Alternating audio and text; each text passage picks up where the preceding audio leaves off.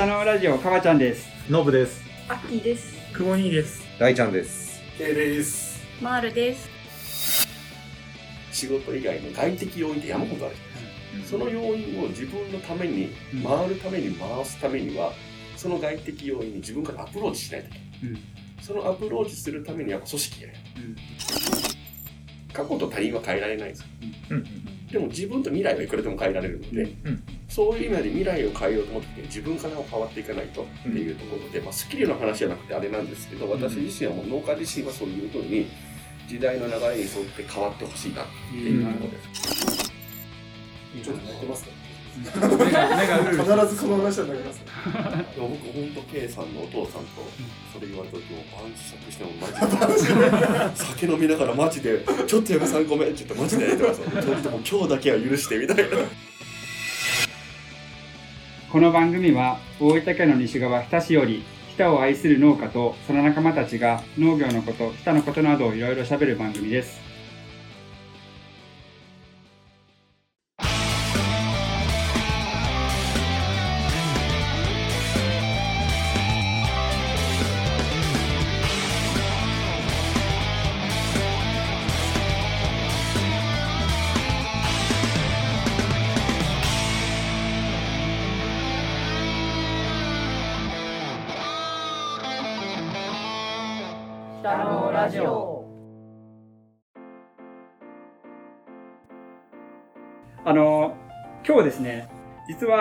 番組の初ゲストを呼んでて、まあ、その方がですね大分県の青年農業者担当の方です。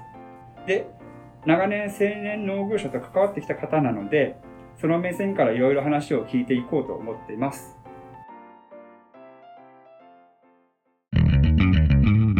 北のラジオ。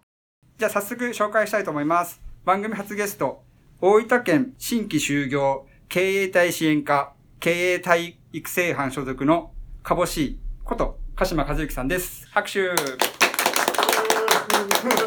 はよろしくお願いしますあの早速なんですけども鹿島和之さんのプロフィールをちょっと紹介したいと思いまして、はい。えー、マールさんお願いしてもいいですか？はい、えっ、と、鹿島さんは大分県出身です。で、平成13年度に大分県に入庁されて、現在勤務地7カ所目です。で、あの、初任地は文後高田にある農業改良普及センター。今は、あのーもうないんですけど、えーそこがスタートになってます。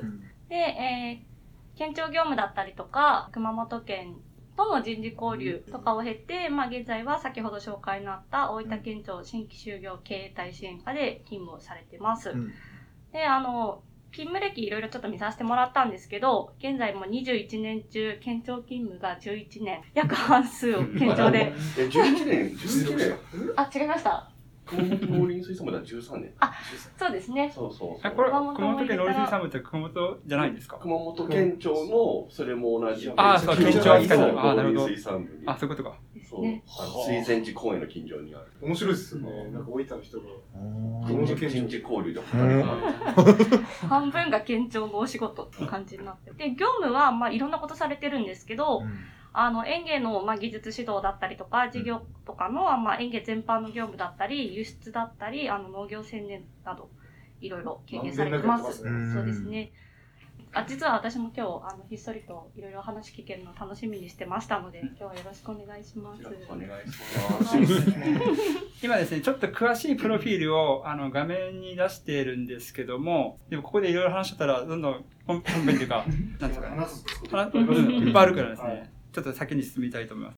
で、あの、K さんと鹿島さんって付き合いが長いんですか？全然長くはないですよ。あ、長く まだ1年、2年、1年半ぐらいですね。まともに初めてやったのは、にまあ、長くて2年よ。長くて2年。あそういや今年の8月の。結構この下のラジオが始まって、K さんから鹿島さんの名前がいっぱい出てくるんですよい。や、すごい人ですから。いやあのお父さんとは長い。あ、お父さんと長い。あの、北梨の輸出の時に初めて出会って、やっぱり25年も8、7、8年になる。うん。なんか、K さん、鹿島さんについて思うこととか、思うこと？い言いたいことがあります？や、鹿島さん、そうですね。僕が多分鹿島、この中じゃ鹿島さんのこと多分一番よく知ってるのかなと思うんで。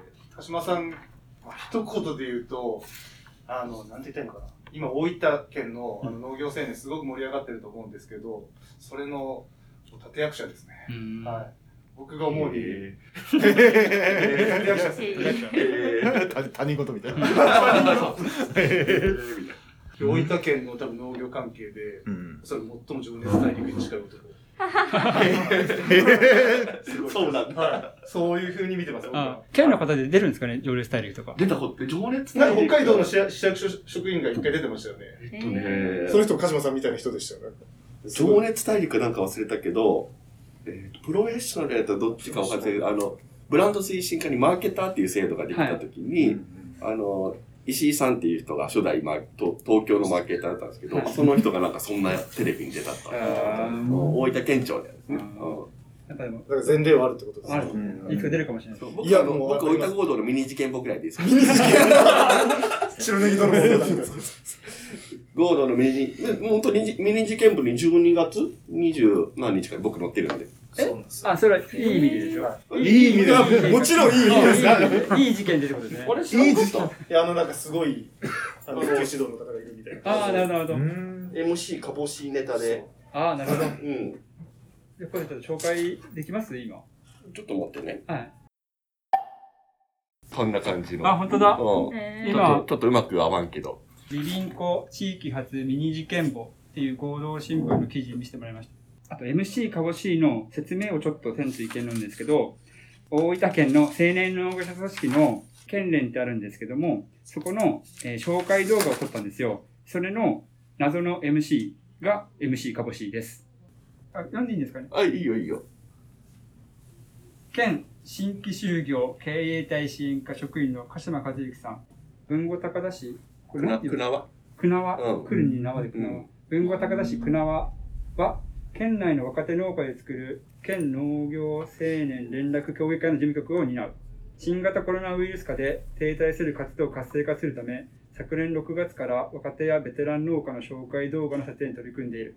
インタビュー時は名司会者にあやかってサングラスをかけ、えー、かぼすの T シャツを着用して MC かぼしと名乗っている。これまでに50本以上撮って編集し、会員制交流サイトで配信している。小2の長女と保育園児の長男を相手に練習して本番に臨む。おかげでスムーズに収録できていると感謝する。子供たちの前では素顔のまま、元ネタの笑っていいとものテレフォンショッキングを知らないので反応が怖い。と変装した姿はまだ見せられていない。っまず見せられていない。ていう記事。面白いですですです。やっぱあれですか？見バレしてもよかったんですか？見バレっていうか。もう大丈夫ですよね。この時に大分合同の記者に、鹿島さんいいんすか？って言ってもう好きにしてくださいって言ったんで。でもオープンだったんですね。そこで。ですです。うん本当あモデルはタモさんだったんですか？そう、あの、モデルはタモさんで、うん笑っていいと思ったんですね、あれ。うん、あれ悩んだ時に、結局コロナで県連活動ストップするっていう話になった時にどうしようかなって言って、最初、それこそ今の会長の坂田くんの動画とか、役員動画ずっと撮っていった時に、まあ、とある坂田くんっていう人が、はい。僕26歳なんですって言ったんですよ。はい。そしたら、何人かから26歳嘘だろみたいな コメントが返ってきて、うん僕は坂田、まあ昔から坂田くん知ってるから、うん坂田君、あんたら交流できてるって言って全然できてねえじゃん。お互いのことも全然知らんじゃんって話をしよったら、じゃあちょっと会長ぐらいインタビュー回ろうやって話になって、で、そんな話を今度新教育の職員と雑談しようったら、はやっぱ鹿島さんが回るよって、その背広じゃ面白くねえよなーって話になって、うんじゃあサングラスでもかけてくれなって言って。坂田が出したんですか、最初は。いやいや、あの、坂田くんが、だ案を出したわけじゃなくて、坂田くんが事件を起こした。事件を起こした。あ26歳っていう年齢 最初事件をそれを調べんとそ、で、であの、坂田さんのと役職っていうか、それをちょっと紹介したい。坂田君は今の大分県連っていう組織、大分県の農業青年組織があるんですけど、それの今年まで会長をしています。まだ今現時点じゃ会長です。会長です。うんはい。坂田会長です。まあ見た目は本当確実に俺よりは年上。風格があるですね。うん、ありますね。でそれでちょっとね根掘り葉掘りしようって話になって、で、サングラスぐらいかけちゃったら、僕がいなくなっても誰かできるわなとか言って そうそうそうなるほど。それは後のことを考えて参加つけてたんそですね。うで、それで、そんなことを、とある、あの、知り合いのコンサルタントと話ししよったら、あの、鹿島さん、そういう時はね、あの、タモさん見て、必ず定位置乗るでしょ。そしたら、あの、うん。継続的な、あの、イベントに見えるというか、収録に見えるから、必ず向かって左側に僕が座って、同じ衣装でサングラスっていう、確かに。そう、定番にすると視聴者がすごく入りやすいって言われたの一貫性がありますね。で、それで、そっか、一貫性があるけん、これでいこうかなと思ったら、ね、名前がいるよなと思ったら、うん。カボスの T シャツしかねえな。カボシあ、カボシいいね。MC、あ、MC カボシやな。えあのカボスの T シャツ自前なんですね、あれ。えブランドンカの時にはもらった。もらったんですよ。どこでもらえるんやろ、この T シャツ。そう、かぼし誕生日をもらった下のラジオがいいですかあ、いいよいいよ。ねカボシ誕生日は多分うちの家内の数人しか知らん。ああ、もうこれ全世界流れます。世界に流れます。それこそさ、うちの家おかしいと思うわ。え？うちの家でさ、公はい務員なんよね。はいはいうちのはい一応組織として。はい僕ちゃんと、この県連の企画書みたいな形で、一応決済事務局が取らなきゃいけないんで、えー MC かぼしの企画書を一応家内で回す。はい課長まで含めて。一つも筆も入らず、質問もなく、ハンコも斜めに押されず、まっすぐ押されて書いてみたんで、この課大丈夫ってことかな。で、それでかぼし買い懐がます。そうそうそう。もう、もう何も言われ、何も言われるもうやるしかないな。誰かもダメって言われたらもうやらんでいいやと思ったら、誰も言わずに書いてる時は、どうしようって思った。あスタッフとかいるんですかスタッフっていうかさ撮影スタッフじゃないですけど、一人で全部。もうほぼ一人で、やってる深呼吸の人はついてきてもらってはいるけど、もう自分で椅子を持って行って、で、あの、ここでやったら、ノブくん、ノブくんの時ははい、もう、場所がこっちだったんで、はいその辺から物をかき集めて、後ろにこうバッグを作ってきて。じゃあ、あの、ノブ会長の YouTube の動画を、の URL を概要欄に貼ってもいい？いいですね。あ貼ります？はい。それであの、皆さん、かぼしを確認してください。じゃあちょっと、書き進んでいいですか？どうぞそうそう。今日ですね、鹿島さんを呼んだのは、この青年農業農業者組織、通称 4H クラブ。戦後から発足した、まあ、青年が自ら動かす組織なんですけど、今ってあの結構組織活動って面倒に思われがちじゃないですかね。で、結構敬遠されがちというか、なのであの第1回の放送とかでも話したんですけども、現に僕たちも10年くらい活動ができてなくて、休止状態だったんですね。で、あの手探りの状態で活動再開したんですけど、時代とともに組織のあり方も以前のやり方にとらわれずどんどん変わった方がいいなっていう気がしてて、で、えーまあ、これから先ですね、これから未来どうしようかと。なので、あの、今日、長年青年農業者と関わってきた鹿島さんを交えて話をして、県などの行政との関わり方も改めて勉強させてもらって、で、今後の下訓練のあり方と方向性をみんなで模索して、この組織について考える機会になればいいかなと思って、いいねはい、呼びました。で、えー前半は僕たち青年農業者側から鹿島さんに聞きたいことを聞いて、うんで、後半は逆に鹿島さんから僕たちに聞きたいことを聞いて、うんで、こんな流れでいきたいと思います。はい。いいですか？ははい。じゃあ、あの、早速なんですけど、鹿島さん。まず、鹿島さんが所属している新規就業経営体支援課、経営体育成班ってどんな部署なんですか？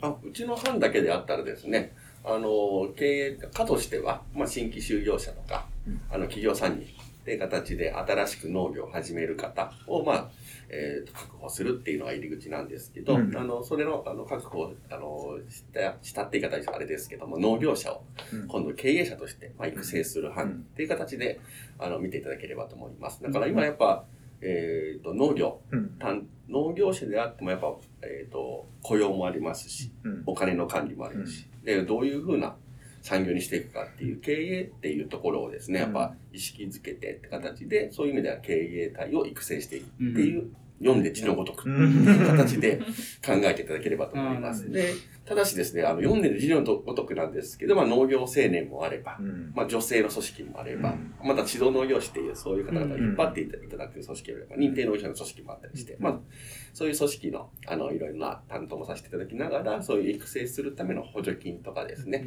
まあ、ソフト的な事業とかも、あの、いろいろ、えーと、こちらの方から、えーと、県としてできることをやっているっていうのと、あと、この中で言ったら、ノブさんとか、ケイさんとか、あの、受講された大分農業経営塾とか、ああいうあの農業者の学ぶ場っていうのも、あの提供しているような、あの職職場になりますね。うんはいなるほど。次の質問に行きますね。あ、大ちゃん。はい。普及指導員って何？その役割は？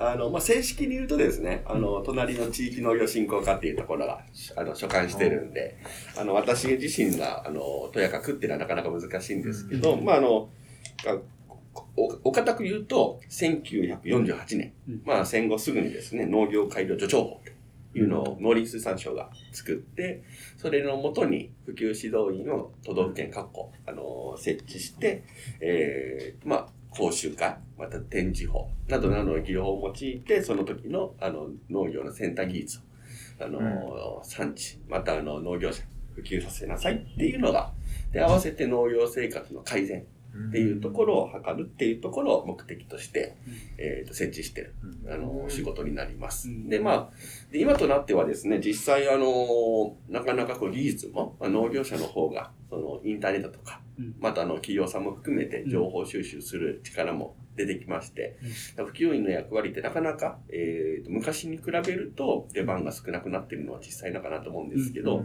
まあそんな中でやっぱ県の試験場のうん、あの、蓄積、またあの、合わせてあの補助事業ってやっぱ結構いろんな意味で変わっていくので、その補助事業の情報とか、あと国とか県の動きをですね、やっぱ産地に伝えて、で、そのまた農業者に伝えて、あの、その産地を変えていくというところかなと思ってて、私自身その若い人に、普及員って何するの？ってよく言われた時に、4C でいいんじゃないのって私は言ってるんですよ。はい。まあ一つがその、まあチャンスって形で、あの、まあ時期を捉えるために、その時期を捉えるために自分たちも学んで、情報を集めて、そのタイミングにチャレンジすると。で、そこでやっぱ挑戦してですね、最後、やっぱその動くって、今回のその、北のラジオもそうですけど、やっぱこういう活動、行動っていうのが、あの、チャレンジ必要なかった。で、それでな、それで結果的に何を求めるかってチェンジだからと。やっぱ変化していくと。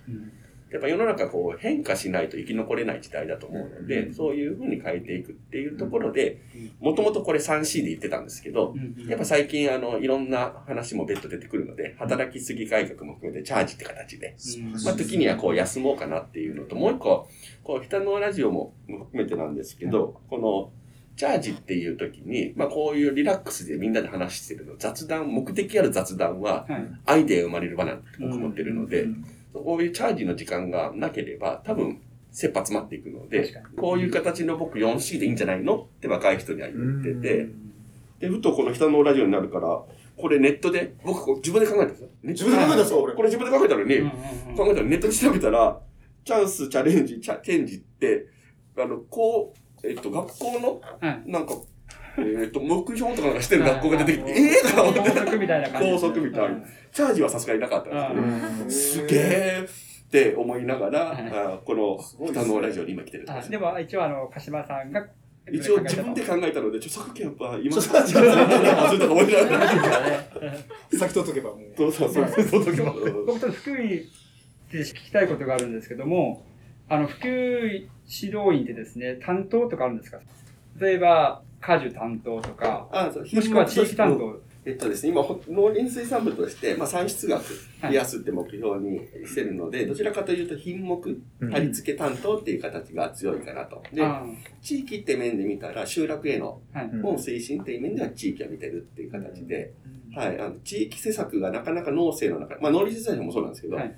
地域をどうするかっていうのはどちらかというと農林水産部は今、農林水産部も含めてなかなかできてないかなっていう。あ、今現状が。はいまあ、どちらかというと、まあ、地あの、えっ、と、県で言ったら地方創生とか、はいそちらの方でやってるような形ですね。うんはいで、わからないことがあったら、とりあえず、僕たちでやれば西部振興局に来て、誰か捕まえて聞けば伝えてくれるぐらい。西部振興局の生産流通部の入り口で、これが分かりませんって叫ば誰か助けてくれるとかね。はい。もう分からなかったら、西部振興局の生産流通部に電話して。はい。はい。聞くってことですもうね。きもうとにかく、あの、何でもいい。聞聞いてもらわないんですよ。何でもいいんですね。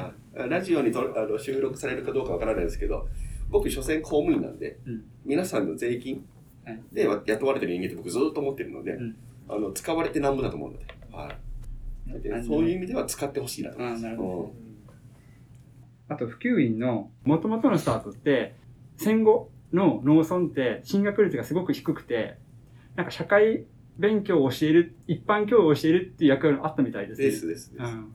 大分県の普及指導員いやいや、まあ、全国的に。全国的に。全国的にううんん。だけどあの普及、普及指導員はそういうふうに、まあ、教育関係者でもあって、うんう。うんん、で、仕事が多いですね。うん、でさもう最近他の県も結構、えー、となくなってきてるので生活改善っていううん項目の普及もあって、うんまあ、農村ってあの今、えー、と電子ジャーもないうんところをかまどからじゃあを入れましょうっていうところも含めての普及活動とかしてたり。うーん。へもうそれは多分昭和の50年前後から60年ぐらいまでずーっと。はい。でけん、それでまだ、多分こう、ひたって、ひたそれぞれ回ったら生活改善グループってあるじゃないですか。それが、それが基礎かな。ああ、なるほどですーね。そんな仕事もしてたんですね。ですですあ。本当にじゃあ文字通り普及やったんですね。文字通り本当普及。で、普及して指導してって、もう本当、言葉通り、さっきと同じであれですけど、なるほど。全然知らんことばっかりだ。え普及員っていうのは何人ぐらいいるんですか？大分県はですね、今確か180名やな。あめちゃくちゃ多い170から180。あの、他の県に比べたらかなり多い。えーえ、はマールも普及員ですか？そうです。ああ、みんな普及員。で、実は鹿島さんは今普及員ではないです。で今、行政職なんで。あ、うん、ううんん、わ私、こう見えても県庁今21年はいなんですけど、普及員8年しかない。あそうなんですそう普及員の資格は持ってます。あ、資格とかあるんですか国家資格国。家資格あ、です。そうなのえ国家資格って。え、じゃあ持ってらっしゃるんですか、うんマールさんは？さすが。僕も持ってる。あ、持ってるんですね。あ何持ってなさそう。えー、国家資ブラック格ジョック的な資格の条件もあるので、はいそれを満たした職員があの受かるまで。勉強してテストして。筆記試験と面接受けて。ああなるほどね。じゃあ人格も大事ってことですね。あ、じ普及指導員ってあれなんですね。その僕、あの、そういう役職があるかと思ったら、そういうわけじゃないんですね。で違う違う人人についてるんですね。えっと役職役職ではある。そういう組織の中のそういう立ち立ち位置ああ、なるほど。って形専門職みたいな感じ。専門職でその立ち位置の中になれるための資格をはいはい。別途持っててでそこで、まあ、人事異動上そこに配属されたら普及指導員ああ、なるほでど。僕みたいに県庁に行ったら普及員じゃなくて行政職みたいああ。ないう形で。行政職ってよくわからないんですけど、どういうことですか？えっと、補助金事務とか、まあ、議会答弁作ったりっていう形の、まあ、行政事務をするっていう形。どちらかというと、現場というより裏、裏方って言ったらあれですけど、うんあの、本庁の方で施策を考えるっていうのが行政事務に近いかな。なはい。それがさっきから言ったら行政ってこと？ですです。なるほど。あと試験場。だけど農業職で私たち、マール、マールも入含めて県にあるんです。あの、農業職で入るんですけど、はい農業職ってその現場の普及員に行ったり、はいもしくは試験場で、まあ、農林水産研究指導センター。で、まあ、果樹とか野菜とかいろいろあるけど、うんそちらの方で試験研究したり、さっき言った通り本庁で、まあ、予算作ったり、議会の対応したり、はい検査対応したりするっていう行政職。大体その3つをうろちょろしてて。ああ、なるほど。知らんかった。全然知らなかったです。全然わからなかったね。じゃあ、次の質問です。宿坊に。うんここに、え、大分県内の 4H クラブ、通称訓練は今どう映っていますか？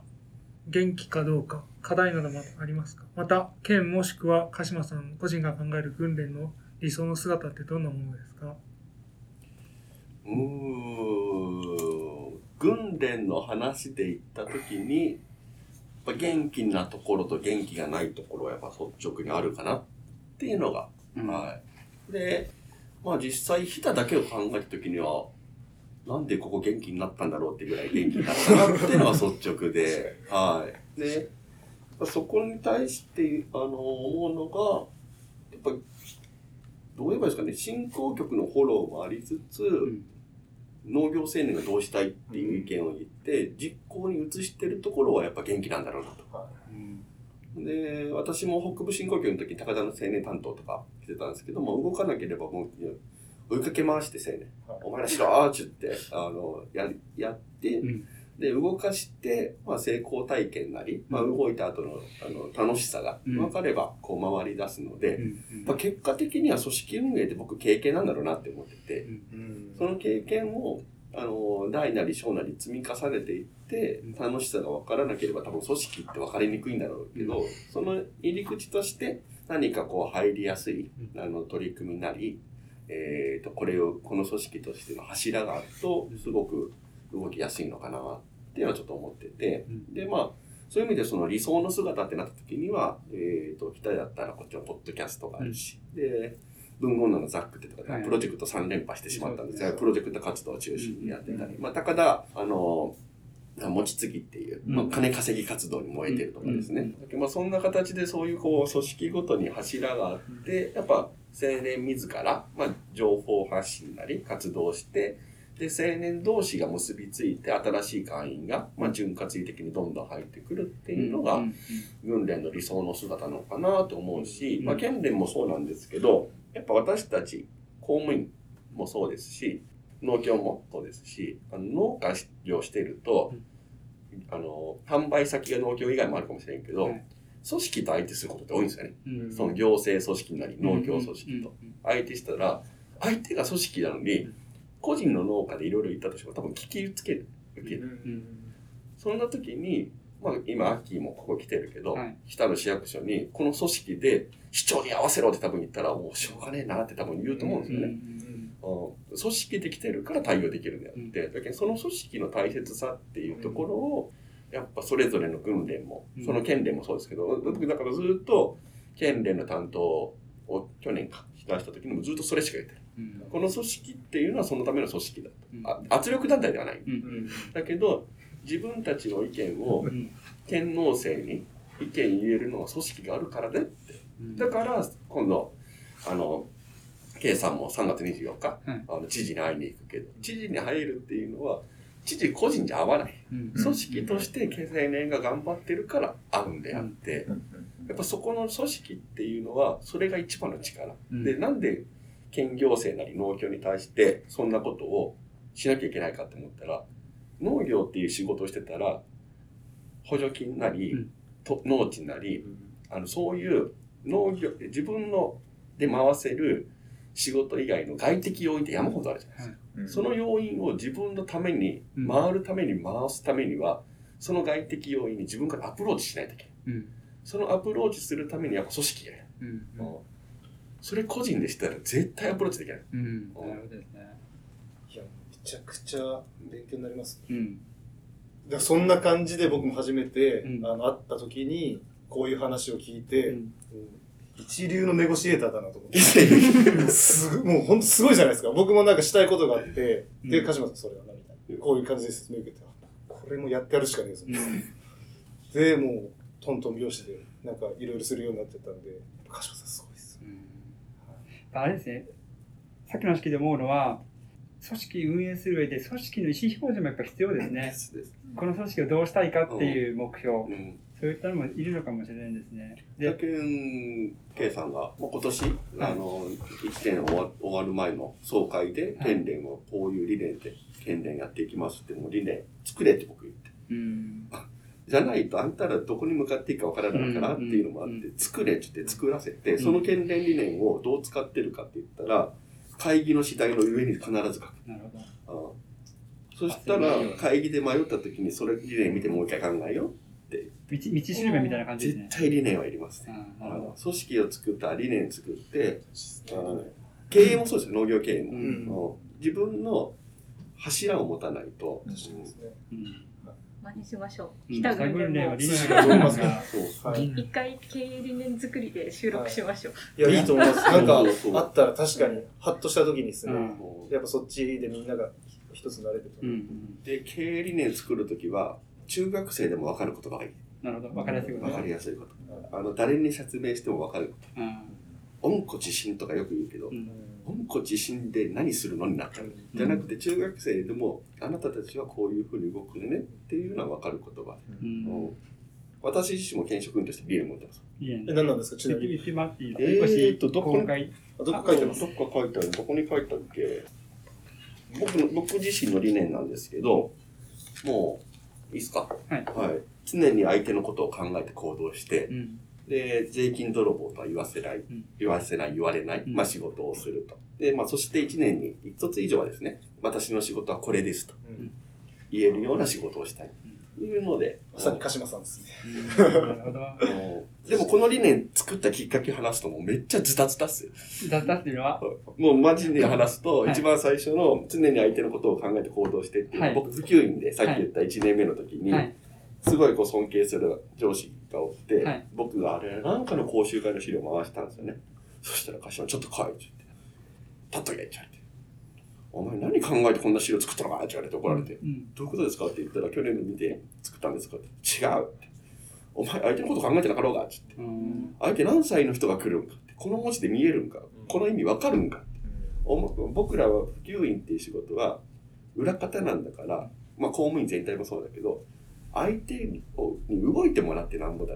その相手に伝わらなかったら意味がねえんぞ。うんそれが分かってる資料、分かってるやつが作った資料じゃない。うん常に公務員なんだから相手のこと考えて行動しろうんっていうのを言われて、それもずーっと突き刺さってて、動いててん、で、僕あの、平成13年最後なんですけど、ちょうどあの、就職氷河期、うんもう農家行くたんびに言われるのが、あんたいいな、公務員やな。で、もう、お酒あんたんやなってみんなに言われる。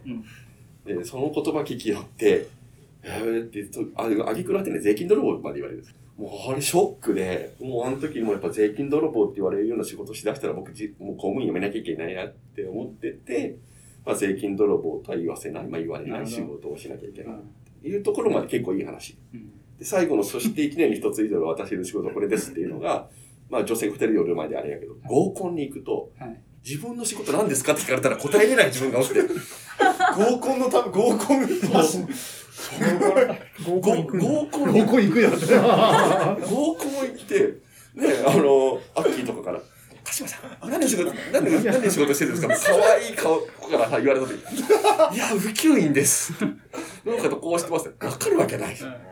なった時には、私これしてますっていう言葉をちょっと身につけないけんなと思って。それあれですね。理念じゃないけど、分かりやすい言葉で言わないそうそうそう、わかりやすい言葉と、例えば、普及員した時に、いや、こういう産地作りしてますとか、はいはいまあ、その時白ネギ担当やったんで、はい白ネギの人と一緒に、半田高原に移動して、はいそこで今産地一緒に作ってるんですよ。白ネギって何ですかって分からなくてもいいんですけど、自分これしてますって明言できるようになろうって思って、そしたら結婚できました。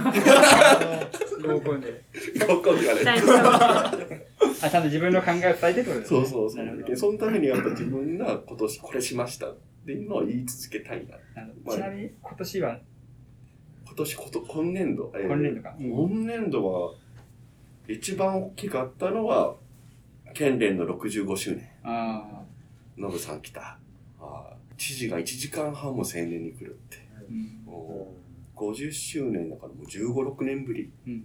もうであれはコロナの中でもみんな、あの、まあ、絞りは絞ったけど、うん。軍連会長がみんな集まって、うん。うん。すごい回でしたよね。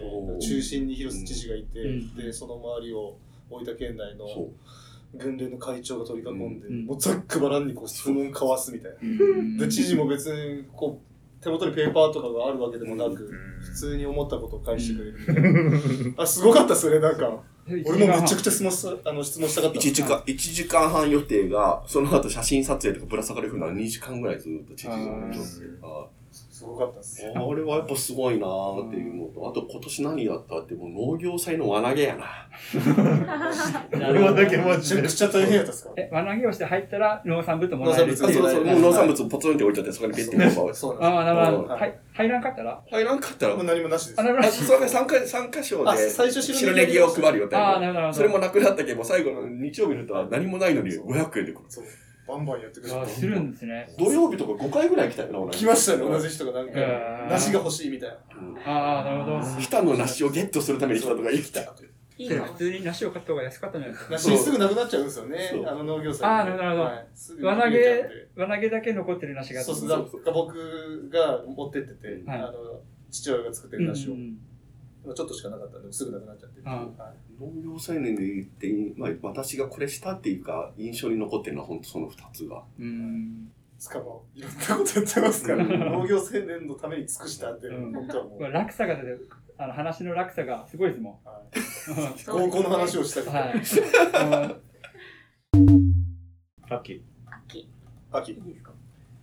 えっと、鹿島さんから見て、今の農家に必要なスキルとか足りないスキルとかってあったりしますか？私も実際農家の息子なんですけど、やっぱ思うのがですね、で地元で、まあ、じいさんばあさんともよく話すんですけど、農業大変ってみんなですよね。うん。いや農業以外の他産業も大変だよって僕ずっと思ってて、うん。はい特にあの、輸出の担当した時にうん、やっぱ中小企業の人みんな大変なの。うん。で、中小企業で分類したら、農家も中小企業。うん。で、その中で、あの、農業界の補助金が多い少ないって話はここでしてもしょうがないんですけど、じゃなくて、同じ産業体とした時に、うん。農業以外の人もみんな頑張ってる。うん。うん。で、大変じゃなくて農家だけを見な見なくて、見てほしくないなとうん。いうところが一つあるのと、うん。やっぱそういう中で、他の産業から学ぼうとしないもんやから、うん。農業だけを見て大変って言ってるんじゃなくて、うん。他の産業だって大変だったら、お互いなんかコラボすれば新しいこともできるかもしれないし、お互いで解決できることがあるかもしれないのに、農業だけを見てほしくないな。うん。医療費と何とかうん。一緒にやってほしいなっていうところと、あともう一個はですね、やっぱ農業って多様すぎるなと。うん。多様すぎるからこそ、さっき言った組織の理念と同じで、うん。農業、農業経営するためにやっぱ理念作ってほしい自分が道を踏み外さないために、自分の生きる道を示す理念うんじゃないと多様すぎるので、うん脇道が多すぎるので、うんもうやれないことはやれないって取捨選択するためにそういう理念も作ってほしいなっていうところで、やっぱ結局的にはそういう意味で自分を磨き続けていってほしいな。なるほど。じゃないといい人も集まらないしうん。でよく言うのが、いい人材がいない、右腕になる人がいないって言うんですけど、うんいや、本人が学んでなかったり、本人が我が我がやったら人来ないよ。うんやっぱその辺が、まあ一番最初にあった K さんがそうだったんですけど、はい、その通り。そその通りのダメな方の人間です。うん。はい。ちょっと違うだろっていう話もさせてもらったけど、まあ、やっぱそういうふうに自分から貪欲に学びに行って謙虚でやって、でやっぱそういうふうに自分の態度を変えるっていうのもいるのかなと、うん。じゃないと多分今の農家ってあの販売に苦労してるまたあの人が来ないと苦労してるって。もうみんな同じ悩みなんです大体、うんその悩み解決しようと思ったら自分が変わらないと変われないのに、うん。周りが変わらないって絶対見ないですよ。うん。じゃなくて自分が変わらなければ、そういう私自身もさっきあの、ん連れてきたマールが連れてきた時に、あの、マールから、鹿島さんみたいに説明がうまくないですからって言って、いや、僕昔めっちゃ口下手でって。今喋れるけど、昔の僕こうやって喋って汗かきよったんで、誰も知らないよ。そうなんですか？そうだよ。想像もつかす。あの、多感症っていう精神、まあ精神疾患に近いんで、うん。あの緊張すると汗かく。あの、病気って何か分類はちょっとわかんないですけど、まあそういうのがあって、あの、人前で話すのすごい嫌な人間やったのに、まあこれ慣れもあるし経験もある中で、やっぱ人間、自分自身はいくらでも変われるって思うので、うん。で、先輩に言われた言葉で、人間一個人だけ見たときに、過去と他人は変えられないんです。うん。でも自分と未来はいくらでも変えられるので、うんそういう意味で未来を変えようと思った時に自分から変わっていかないとっていうところで、まあスキルの話じゃなくてあれなんですけど、私自身はもう農家自身はそういうふうに時代の流れに沿って変わってほしいなっていうところです。変わるための心づもりをうん。してほしくて、まあ K さんとか僕が担当になった大分農業経営塾に来て、いや、俺、鹿島さんだって成長したなって思いました？自分でも。今。いや昔そういや、本当今鹿島さんが言ったようなことを言ってたなと思って、うもう今全くそういう感じじゃなくなっちゃったんで、いやもうだいぶ人間性ちょっと変えられちゃったなって今思いましたね。うんでもでも本当は、えー僕だけじゃなくて、結構なんか僕の近くにいる大分の農業青年の人、もうやっぱ鹿島さんの近くにいると、うんなんかおのずとそうなっちゃうんですよね。うん。みんなやっぱ一回謙虚になって、うん。こう自分ちょっと見つめ直して、うん。で、自分のなんか役割を持って動き出すみたいな、うん。なんかいい感じになっちゃうんで、うん。ちょっともうちょっとそばにいたいですね。うん。それこそあの最近 PR 動画ちょっととある訓練に取り入って、まあその子が、えー、と時間守らない時じゃなくてその前のあ、またそのあ話。の昨年度のグランプリにああ、はい。出た。で、その話をしてたら、グランプリなんで出たのかなって言って言ってたら、その子が、いや、鹿島さんが言ってましたよって、僕何言ったっけと思って言われたのが、いや、経営者だろと、お前は。経営者は、あの、自分の金じゃなくて他人の金を奪い取るってか、も、もらうための努力するのも仕事の一環だって言われたから出たんです。いつ言ったかな覚えてるんですよね。そうそう。言言われた方は覚えてるんです。そう。言われた方言われた方で、僕、いつ言ったかなとか言いながら。ベロベロに酔っ払ってたんいや、じゃない酔っ払ってないと思う。あの時は酔っ払ってないはずなんで、もう。あ全然忘れちゃった。うん、私自身も発言の中ですごく、特に農業性に対して気をつけてるのは、経営者を育てているってことはすごく思ってて、うんもうみんなは経営者なんだから、うん。で将来の大分県を担ってもらう、うん。で大分県農業を夢のある産業にしてもらう経営者になってほしいっていう気持ちでしか僕接してないので、うんはいありがたいですね。めっちゃいい話。です以上です。ありがとうございます。じゃあ質問いきましょう。うんえっ、と、県庁に入庁して一番嬉しかった出来事は？一番嬉しかったのが、泣くかもしれないんですけど、K さんのお父さうん。んに、そう僕2年前、この職場移動して、まあ K さんに会いに行った時に、はいお父さん、まああの、おって、で、ちょうど、まあ、梨部会の人と打ち合わせしてた時に、あ、久しぶりですって言ったら、あの、まあ、お父さんの方が立ち上がって、あ、ちょっとお前ら、お前らって言ったら失礼やけど、部会の人で、ちょっとごめんって言って、僕の方寄ってきてくれて、一言、どうしたの久々やなって言ってくれた後に、あ、息子さんに会いに来ましたって言ったら、こんなところで仕事してました。お前やったら農家のためにどこでも仕事できるからいいわ。めっちゃ嬉しかったですね。うん。怖いじゃないですか、お父さん。いやうちの親父そんなこと言う人じゃないですよ。うん。どうしようもない人間なんで。恐ろしい人間なんで、はい、めったに人のことなんか褒めたりしないんで。でもそれはです。今まで築いてきた信頼が言葉いやになった瞬間。相当な信頼関係を感じましたねあの時は。俺、それも俺言われて本当、あの、お前ならどこでもやっていけるって。あめっちゃ嬉しかった。びっくりしました僕。そんな人間あそんな関係なんだ大したことはしてないですよ。いやいや、でも鹿島さんの思いとか信念とかが形になった瞬間、で、もう一個が、また文豪野のカンタ君はい。の担当園芸の時にしてさてつ、まいもですかね。どの辺です、はいで、してた時の、その文豪野の元カンタ君の部会長の人から、またぎが、えっ、と、のところに、法医進学局の野菜の担当者が訪問した翌日に、ちょうどその野菜の普及とは話す機会があって、話をしよったら、あ、昨日、誰々さんとこ行ってきたんですよ、って。言って、あ、そうなの？あの、元気しとったって、あ、元気でしたよ、って言って、その元部会長から聞いたんですよ、ってお前も鹿島みたいになれよって言われた。あまた聞きだったんですけど、あれも嬉しかったです。あまたー聞きが一番嬉しいっすよ。めちゃくちゃ信頼されてるじゃないですか。二人とも結構、県庁本家からすると、まあ結構怖いという。か、すごいこう、理理整然として、はい。やっぱすごい、あの、生産者の中でもやっぱトップクラスの方が二人から僕を、それ、えっ、と、去年かな、うん。去年の出来事が、おとと、え今が、おととし。の出来事。は、あれほんと一番嬉しかったです。うん。あー本当に。嬉しいですね。いいちょっと話泣いてますか？目が、目がうるうるして必ずこの話は泣きますから。いや僕ほんと K さんのお父さんとうんそれ言われた時も晩酌してもマジで酒飲みながらマジでちょっと嫁さんごめんって言ってマジでやってましたちょっともう今日だけは許してみたいな。いやほんとあの輸出の担当やってよかったなって思いましたね一あー日なるほあ厳しい時代を乗り越えたっーていうの話は聞いてるんで、うん。はい。です。いっぱい喋りたいですけど時間があれなのではい。逆質問いきますか逆質逆質問いきましょう。